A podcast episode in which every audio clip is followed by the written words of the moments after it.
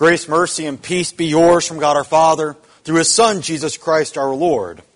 Amen. The Word of God that calls for our attention this morning comes to us from this morning's Psalm, Psalm 124, but also the opening line of our liturgy this morning. Our help is in the name of the Lord, who made heaven and earth. So far, our text. Where do we go when we need help?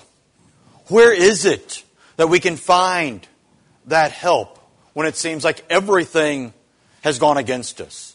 That everything is battling to make sure that we stay down? Well, the psalm tells us to go to the Lord because it is in His name where we find help.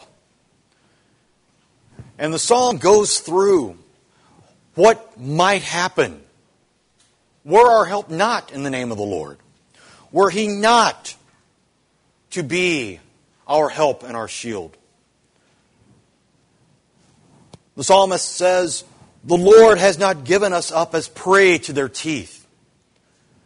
Thinking of all of the dangers and foes and everything else as kind of ravenous beasts that are just seeking to take a bite out of us until they can just swallow us whole.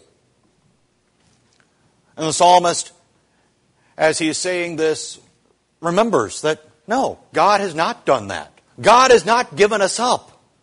In fact, over and over again, he continues to send his help, whether it was in the prophets of the Old Testament, the apostles of the New Testament, or pastors and teachers today. But if you think about it, God has a lot of good reasons to just throw it all away, to just let us be prey for our enemy's teeth. Because we know it is without His grace and favor that we'll never stay on the narrow path that He has set before us.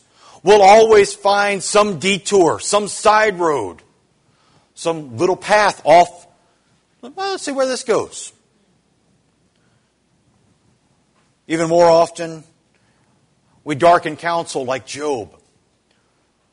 The Old Testament reading from the, the end of Job, where he has gone through and had all of his friends berate him that he deserves everything that he has gotten for some unknown reason.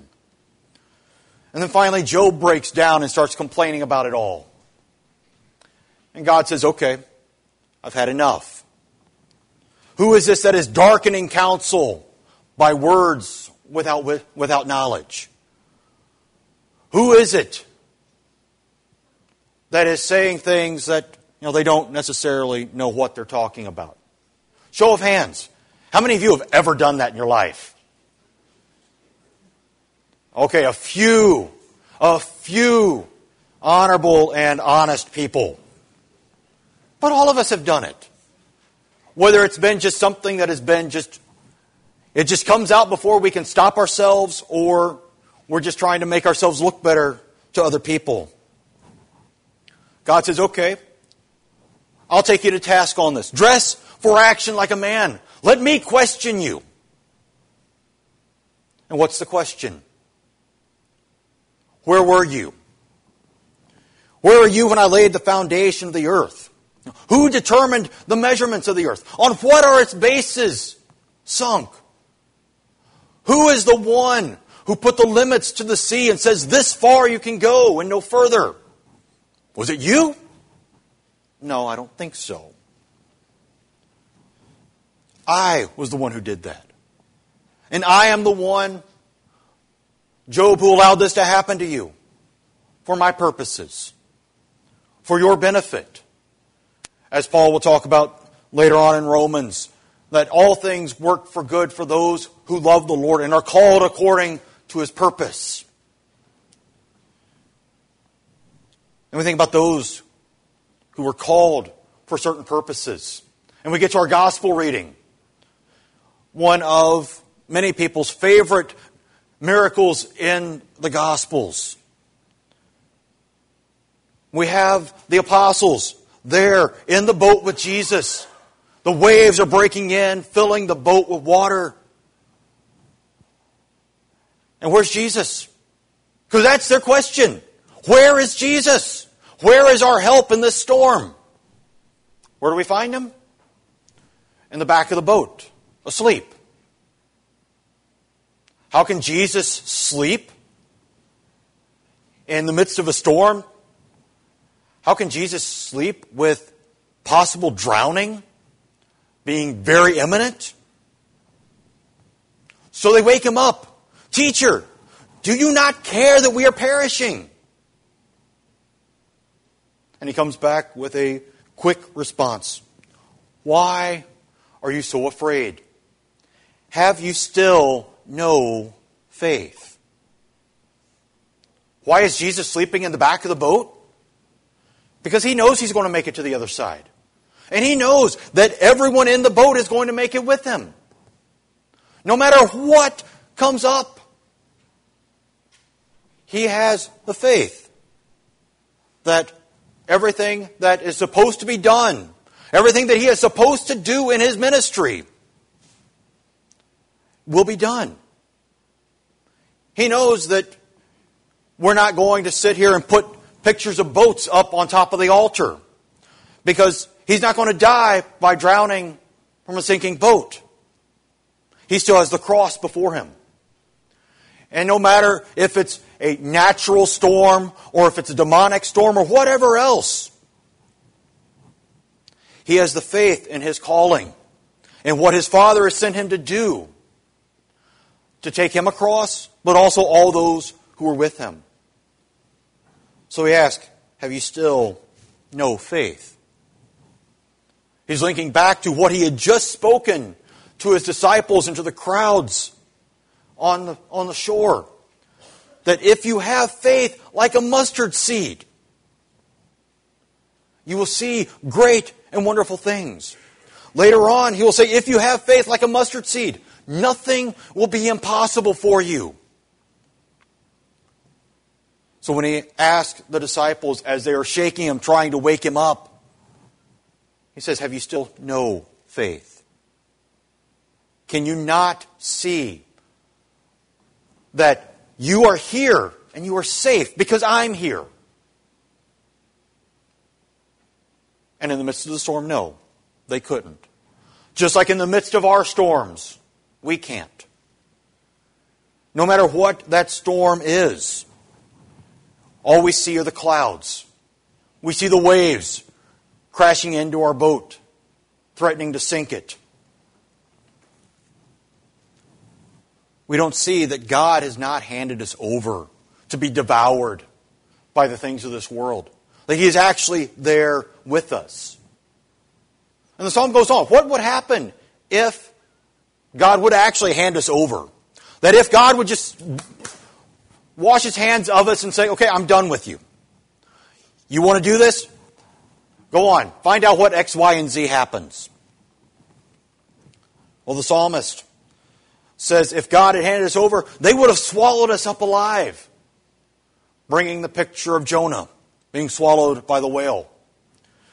The picture of what the wise men in Babylon wanted to happen to Daniel as they convinced King Darius to throw him into the lion's den. Or even going back to the wilderness as Korah and many others joined together and say, Moses, Aaron, you guys are leading us around in a circle. You don't know where we're going. We should lead. And God provides proof for his people as to who his leaders are as the earth literally opens up underneath Korah and all of his supporters and swallows them up alive.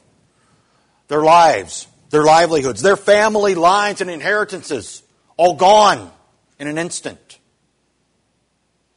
Just like if God were to hand us over and let our enemies swallow us up alive. Or the flood would have swept us over. The raging torrent would have drug us away. Remembering Noah. Noah and his family were safe in the ark. But those outside had no safety. They had no security from the storm. Even if they swam up and held on to the ark, eventually their strength would fail and they would fall off because God had handed them over. God had said the flood will wipe out all of mankind and we'll start over again. See, you and I are like Noah and his family. We're like the apostles in the boat. In the words of the psalm, we have escaped the snare of the fowler. And we haven't done it because we have wiggled our way out. We've done it because we've been released. The psalm begins If the Lord were not on our side, let Israel now say. But the Lord is on our side. He is our help in this time of need and in every time of need. He said through the prophets, In a favorable time I listened to you, and in a day of salvation I have helped you.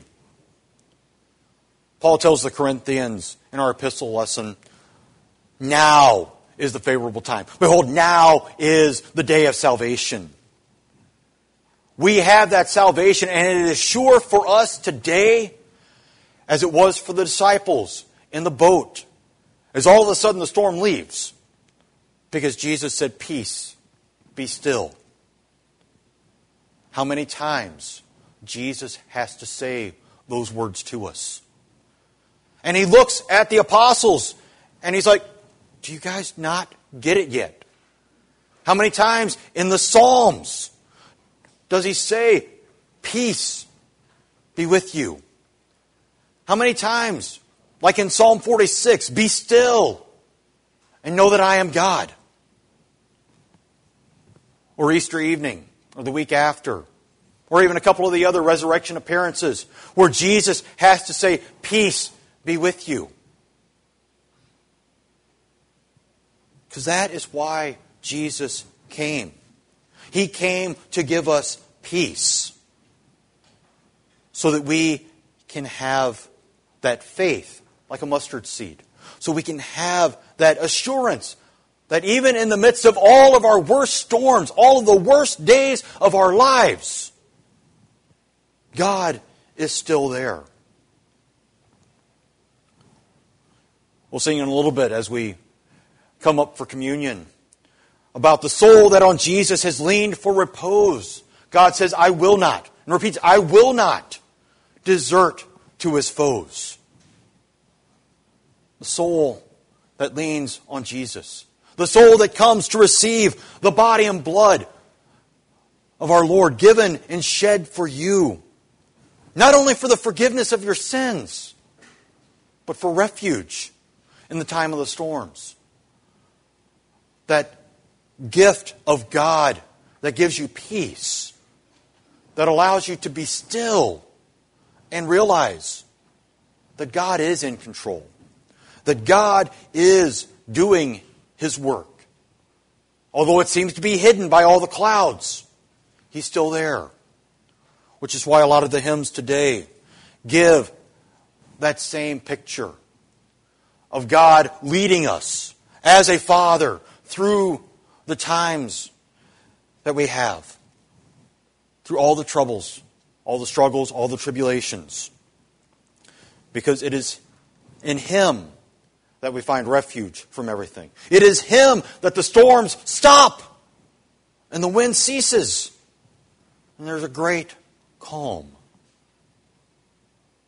Why? Because you're so great? I mean, a lot of you are great. I'll, I'll give you that. But no, it's because of Him. It's because He is on our side. He is our help. So we can say, Fear not, I am with you. Be not dismayed, for I am your God, and will still give you aid. Not just in the beginning of your walk with Him, not just at the end of life, but every step along the way. So as we'll sing a little later, we can say now, Precious Lord, take my hand. Lead me on and let me stand. For I am weak, I am tired, I am worn. And we are. But thanks be to God that we don't fight these battles alone, that we are not there alone in the storms, that He is there with us, calming those storms in His time and in His ways, so that we may know that our help is in the name of the Lord, who made heaven and earth. Amen.